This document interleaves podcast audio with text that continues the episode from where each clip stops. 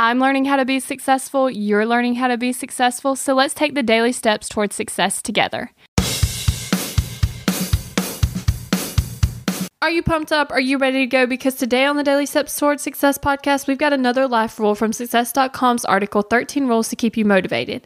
And that is, we aren't rich enough to buy cheap things. Now, this rule made me laugh a little, and it makes a lot of sense. More often than not, when you buy the cheapest thing, it ends up costing more to replace it than it would have cost to just buy the better thing. You save money in the long run by purchasing the best. So be aware of this and save yourself some money by buying better quality stuff because we aren't rich enough to buy cheap things. We're in this together, one step at a time.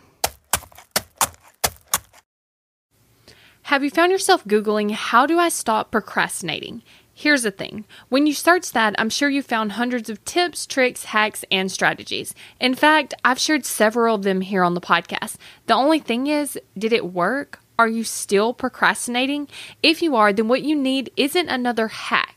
You need to focus on the actual thing that's causing you to not take action. Our thoughts control our feelings, our feelings control our actions, which means if you want to change your action or inaction, you first have to change your thinking. That's exactly what we focus on in my program, Kick Procrastination. This program is designed to help you go from procrastinating on your goals to taking massive action towards achieving them. So go to kickprocrastination.com to sign up.